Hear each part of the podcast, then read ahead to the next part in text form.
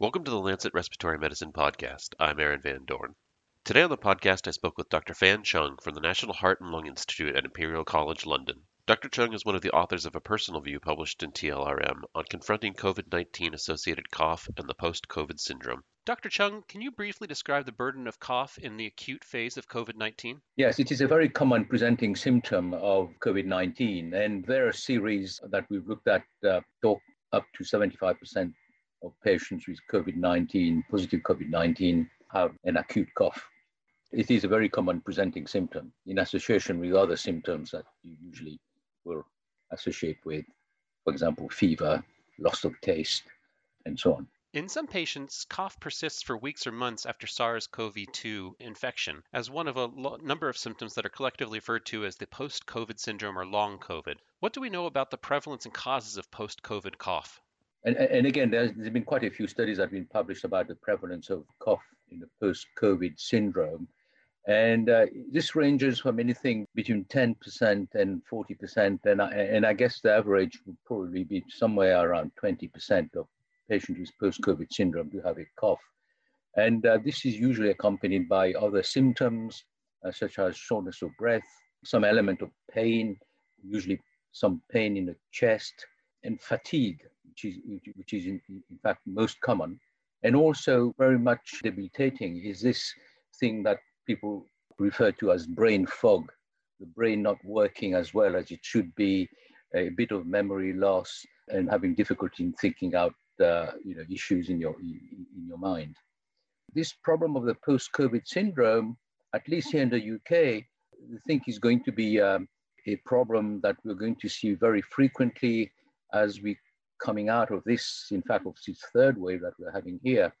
And in fact, in some of the uh, news outlets, it, uh, they mention a figure about two or three million people might be affected with post-COVID syndrome here in the UK. In your personal view in the Lancet Respiratory Medicine, you consider what we know about neuronal mechanisms of cough and the proposed mechanisms for the cough associated with COVID 19. Can you briefly describe the mechanisms that might underlie acute cough and the persistent cough that follows SARS CoV 2 infection? Uh, and of course, a lot of what we uh, suggest uh, needs to be proven, but uh, from our experience of the mechanisms by which other viruses, like the common cold virus or flu, uh, causes cough, I think we've come up with a scenario where the acute cough is, is likely to be initiated by an infection of the SARS-CoV-2 virus, the virus of COVID-19, infecting vagal sensory nerves. The vagal sensory nerves are, are, in fact the place where, where the cough is initiated.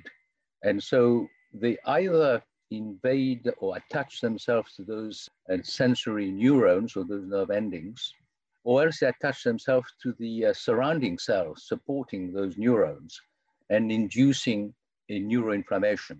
And uh, that neuroinflammation over time will cause uh, what we call a hypersensitivity of those nerves, such that they, they, they, they start to respond to stimuli that don't usually cause cough. And, and therefore you have a hypersensitive system uh, which, which induces cough.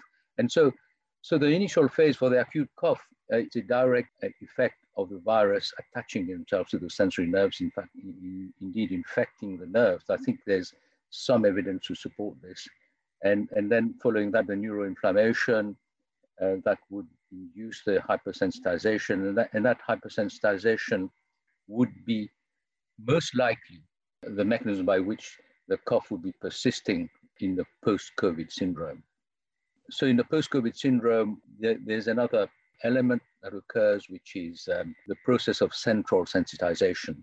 And that will be very important, I think, in, in, trying to explain also not only the cough, but also the other symptoms that are mentioned that are, that are commonly accompanying cough, in fact, more common than cough, such as shortness of breath, the, the, fatigue that one associates in, in the post-COVID syndrome.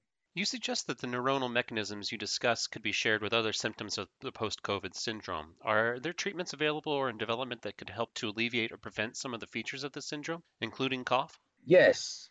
And of course, I'm, I'm basically a, an expert in cough, but, but uh, the reason why we think that some of the treatments that we may be thinking about, about the cough may well apply to uh, treatment of the other uh, symptoms, like as I mentioned, the pain and, and, and shortness of breath, and, also potentially the fatigue also.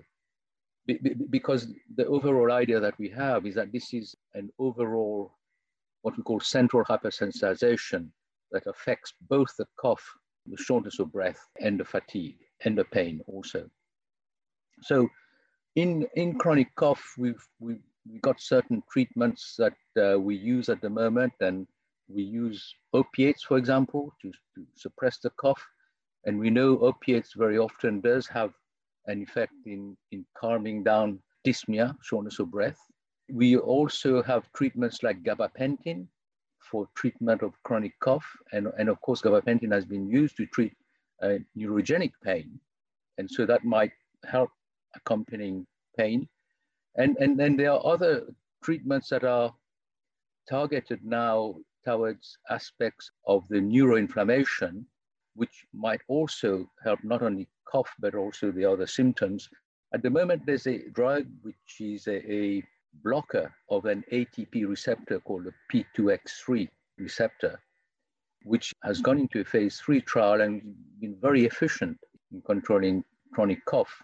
We make the assumption that you know this might well be helpful also for the symptoms of, of the post-COVID syndrome. But of course, this is uh, certainly just a hypothesis at the moment, and, and it needs to be, you know, we need to do studies to, to look at that. Looking more broadly at acute and chronic cough due to a variety of causes, what would you identify as important recent developments in our understanding of the mechanisms of cough or in the treatments available for cough? The major understanding that has occurred, which has occurred over five or six years now and, and is being applied now in, in the clinic uh, of chronic cough, is this concept of the hypersensitivity syndrome. So now I think most physicians uh, that treat cough now would agree that the condition of chronic cough is a condition of uh, this cough hypersensitivity syndrome. As I, as I said, so you have your system of your cough system, which is basically a protective system because uh, it protects your lungs from uh, those things that you inhale into your lungs. And, and, and the only way, if something gets into your lungs by inhalation, the only way you can you can get rid of it is to cough it out. So so you're, it's a bit like a uh, like an alarm system, an alarm system that enclenched uh, when a particle, for example, gets into your lungs, you get a cough that will expel the particle.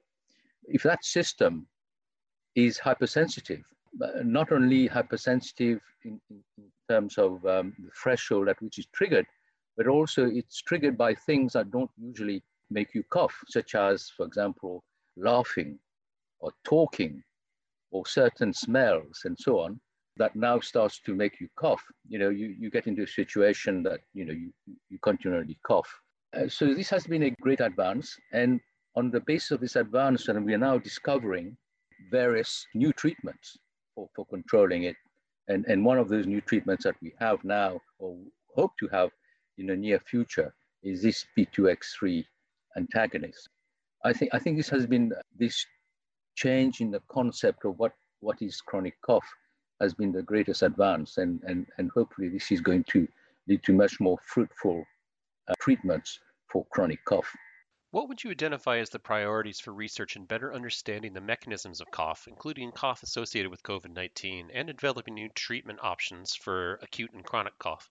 There's obviously more research to be done, and particularly in terms of COVID 19. And I, and I think the, the fact that we're going to have a lot of people around suffering from post COVID syndrome gives us opportunity of doing studies at various levels, from the level of understanding the mechanism. Uh, I, I, said that uh, we believe that there's, there's this element of neuroinflammation that occurs. We need to find ways in which we can um, measure or find out what type of neuroinflammation occurs and nail down the, this concept of central hypersensitivity.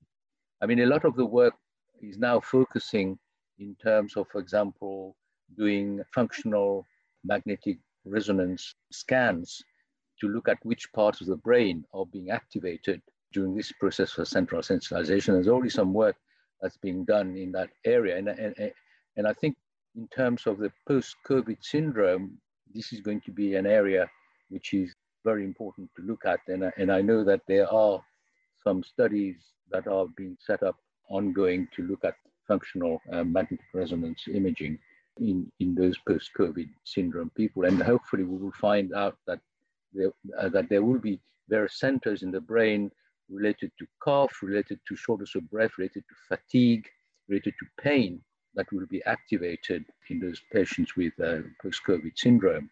And obviously, uh, this research, as I've said, I mean, I've already been started in chronic cough. And of course, down the, the line, there, there will be studies that we will have to do in terms of, of looking at some of those antitussives that will work in chronic cough.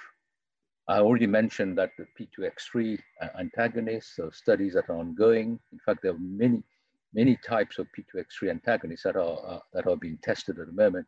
There are also other targets, for example, neurokinin receptor antagonists, maybe use a certain specific channels, sodium channels that can control the, the, the cough response, etc. I mean, that, that would depend uh, in terms of what we find in terms of uh, what is driving this, this neuroinflammatory process that, that we believe is ongoing in chronic cough and in also in the chronic cough, particularly of, of the post-COVID syndrome.